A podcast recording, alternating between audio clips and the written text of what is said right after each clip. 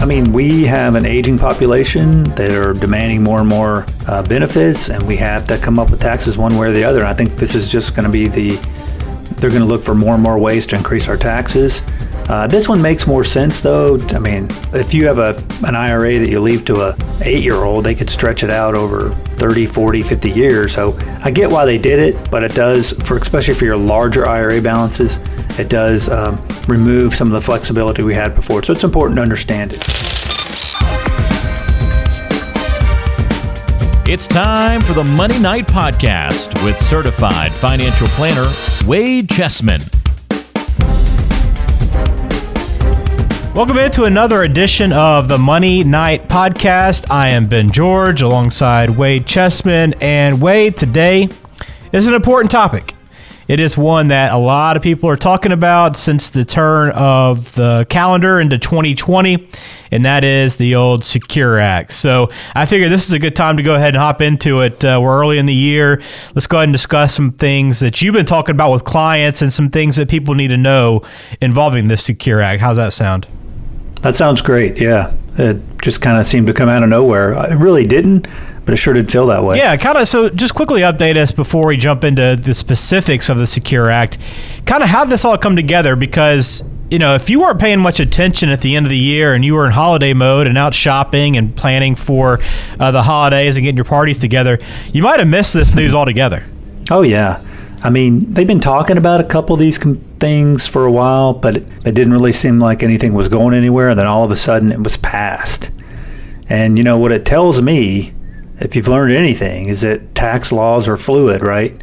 Every year, politicians, they propose new ideas like new taxes. Mm-hmm. Uh, who knows what they could come up with? You know, they talk about taxing your Roth IRAs. They talk about raising the marginal tax rate. They talk about mean testing Social Security benefits. I mean, really nothing is ever set in stone. So I think that's one thing I got out of this is that, you know, things can change rapidly and surprisingly quickly in Washington when you least sometimes expect it. So True. it's important that we understand the law, we understand the changes, and a lot of times – uh, even though they make these changes, they tend to grandfather, you know, old the old way of doing things. Uh-huh. So there may be some things we can do today to protect ourselves from the future. But to me, it's just no, it didn't really, but it felt like it just came out of left field, and all of a sudden it was passed. Yeah, it happened really quickly. Is this a conversation you've been having with clients already uh, to start 2020? Oh yeah, a lot of people have questions about it. Really, the main thing you want to understand is how does it impact you, right? Yeah. It's not so much the ins and outs of it. How does it affect you personally? We plan on doing a workshop in March about taxes. It's about our diffuse process, the diffusing the tax time bomb, but we're also going to cover some Secure Act parts of that as well and how that affects it. So it's definitely top of mind with people. I think there's just a lot of confusion, like anything else. Like, you know, there's we could talk for an hour about all the changes. Yeah. A lot of them are, you know, don't apply to a lot of people but yeah, definitely getting some questions. Well, if you want to get in more information on that that class and uh, the offerings that Wade has, or you just want to sit down and, and try to get some uh, some more clarification with the Secure Act, chessmanwealth.com is the website for Chessman Wealth Strategies. You can also call them at 214-572-2120. So let's try to clear up uh, some of this as much as we can. We're not going to spend an hour on it and get into the, the minutia of it. We'll let people sit down and, and uh, go face-to-face with you on that. But let's jump into some of the key components of the Secure Act and the changes that the bigger changes that people need to be aware of. And let's start with the required minimum distribution age. It's going to change and uh, increase a little bit, right? Right. It's going from 70 and a half to 72. And you may say, well, big deal, right? Well, it does give us some more planning opportunities. As a matter of fact, we have a new on our website is a, is a new RMD calculator. Okay. The calculator is more for the stretch, but we've got a whole slew of resources on the website. There's a free guide about what we're talking about today. There's a calculator. Uh, there's some information about the event that I talked about earlier. Yes, the increasing the age of the required minimum distribution to 72. It gives people some additional time for planning. For example, let's say you're no longer in the workforce. You've you got some time now before you have to start taking out your required minimum distributions. That gives you some opportunities to do maybe some Roth conversions for a little bit longer. So there are opportunities there. Um, one of the interesting things, though, is that the QCD, the Qualified Charitable Distribution, which we're a huge fan of, that's when you give your all or part or up to 100000 a year of your IRA each year to a charity and it's not it's considered a non-taxable distribution you can still do that at 70 and a half. So they didn't change that. They only changed the rmd of course they want to make it as complicated as possible. Of course. What would the government be without making things complicated? Exactly. I mean seriously. Who came up with a 70 and a half to begin with anyway? i know 70 and why the half? I don't 70 and three quarters. I'm surprised that's not what it was but that's what they should have. Uh, the next item is a stretch ira and you know not everybody's familiar with the stretch ira especially you know if you're younger, you haven't dealt with it, or you haven't been passed down mm-hmm. anything. But kind of explain the stretch IRA, and now it's going away. So you know, if you don't know about it, then you know, too late. But kind of explain what's happening with it. Well, if someone were to, if you were to pass away and you left your IRA, your 401k to your child, depending it doesn't matter how old they are let's say they're 25 years old they have the option of stretching out the distributions from that retirement plan over their lifetime and the stretch IRA removed that, and they have to they have to take it out over 10 years. Now there's certain exceptions, like if you leave it to a minor who's 10 years old, they can stretch it out for eight years, and then they have to start taking it out over 10. Okay. But for all intents and purposes, most people are losing the stretch provision. It doesn't affect a lot of people because most people, when they inherit an IRA, I think the average is like three years, it's gone. But for your larger IRAs, can have a big impact on the planning. So it's a big deal losing that ability. It's something the government's been talking about doing. This one they've been talking about for a long time, and they finally just did it. So, I mean, I guess with that too, I think the bigger picture takeaway from the stretch IRA going away is, is really there's going to be a big transfer of wealth, and it's going to be interesting to see how that kind of plays out because you really can't pass on that wealth generation to generation as much because people are taking it all out and kind of using it. And I guess on the other side of that too is the government's getting more tax money out of it right away too. Yeah, I mean, we have an aging population that are demanding more and more uh, benefits, and we have to come up with taxes one way or the other. And I think this is just going to be the they're going to look for more and more ways to increase our taxes.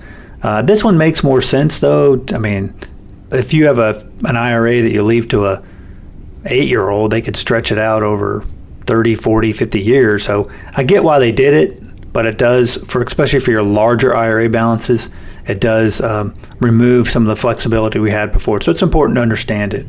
Okay, the the other uh, couple other smaller areas. I think those are the two biggest things that people are talking about. But there's a couple other uh, changes that will happen too, and one of those is. Uh, explain it the, the challenges it's going to present for trust names as retirement account beneficiaries. Uh, explain that a little bit more because that one's a little bit confusing to me. It is confusing. I'll just use my own personal estate plan. How about okay. That?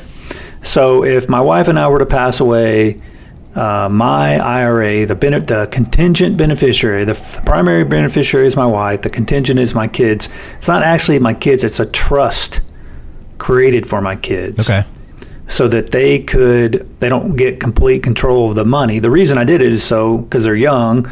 I don't want them just to take my IRA and go out and blow it on a Porsche. so what I want them to do is stretch it out over time. Now, the issue is that stretch provision has been removed, right? Mm-hmm. So a lot of these trusts that uh, were created to, for these retirement plans have language in them that say something like the trustee shall only take out the required minimum distribution for the benefit of the beneficiary. So you can see how that could cause a problem, right? Yeah. If the language says only take out RMDs, there are no RMDs anymore. The RMD doesn't really effectively come out to the 10th year because you have 10 years to take it out. So that could cause a lot of problems. That would mean a lot of an income that would stay inside the trust and would be taxed at higher trust rates. So what I did is I called my attorney that I work with and I said, "Hey, let's go over the language in this trust." And it mine appeared to have sufficient language to give the trustee more flexibility to take out additional money, not just the required minimum distribution. But I think it's important that people, again, not lots of people aren't going to have this issue with their IRAs, but again, if you have any kind of substantial IRA, you've got young kids and you don't want them to get the money right away, then you need to understand what your document says. And the best way to do that is you know, we can have one of our attorneys review it, or you can talk to your own attorney. Just make sure. I mean, you can even read your own document. Heaven, heaven forbid, right? I mean, it's a lot of a lot of legalese in there, but it's not a bad idea to to read through it because you know I read through it with my attorney, and I still found it a little bit. I don't know. It was a little bit of a gray area. So that's the issue. It's, it could cause problems for people that have used this thing, just like I'm doing, right? Mm-hmm. Something I did in my own estate plan. I want to make sure that it something it doesn't blow up on my kids in case something happened. Well, the last thing that I, I noticed with this Secure Act is it's given really uh, investors uh, when you're looking at your retirement accounts the option to maybe get more involved with annuities, doesn't it? Yeah, it, what it essentially did is it gave, I think, 401k providers and like the like have been hesitant to add annuity options for fear of something happening to the annuity company and they're getting sued. So it gave protection to the the providers of plans as long as they use a reputable insurance company at the time and they and they have certain due diligence they do, it helps protect them against future lawsuits and things like that. So it'll give them more options to add annuity type options, lifetime income options, and things like that. So that could be good for people. I mean, you know, back in the day, we used to get everybody used to work for the same company for 50 years. They'd get a pension. It was all good. You know, my grandparents, they get, I think they get at least two or three pensions. It's crazy. But wow. that doesn't happen as much anymore. No. So this should give 401k companies more flexibility. Well, cool. Well, those are like, I mean, that's generally speaking the the basics that you need to know about the Secure Act. I mean, you can get into a lot finer, a lot of the finer details, and then also the planning strategy around these changes uh, is going to be different person to person, and that's why you want to sit down with an advisor, go through your plan, read through these documents, kind of get a better idea of where you stand. Um, and Wade's always there to help you with that. His team over Chessman Wealth Strategies, they have an office on Ramble Road, but they help everybody around Dallas and nationwide. So no matter where you are, you, you can set up a time to talk with him about the Secure Act and how that affects you. So overall, I mean, your your your opinion, Wade. I mean, is it a good thing? Is it a bad thing? Is it just another piece of legislation? You know, good and bad, a little bit of both. What's your overall feel?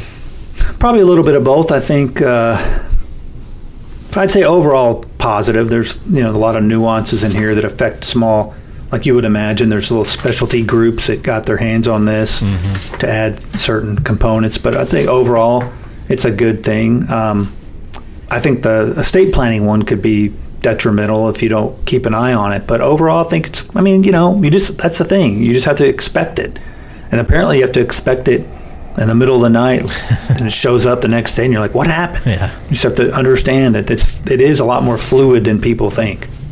Well, the time is now to be having those conversations. Wade's already doing that with his clients at Chessman Wealth Strategies, and uh, you need to be doing that with your advisor. And if you don't have one, again, chessmanwealth.com.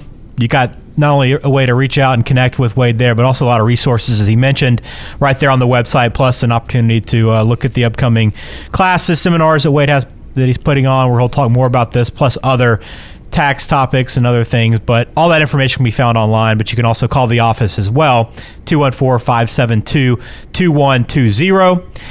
Wade, that's going to wrap it up. I mean, I think this is an important topic for everyone. I'm glad we, we dedicated an entire episode to it. And it'll be interesting to see how this kind of affects things over this year and over the next few years as we move forward. I agree. Thanks so much. Thanks, Wade. And uh, make sure if you haven't subscribed, do so now on Apple Podcasts, Google Podcasts, wherever you listen to the Money Night podcast, and you'll have the next episode deliver right to you. You'll get notified. You can download it and listen to it on your way to work, while you're making coffee, whatever it is you do while you listen to podcasts. We'd love to have you back with us. So for Wade, I am Ben. Thanks for listening to this episode. We'll talk to you next time.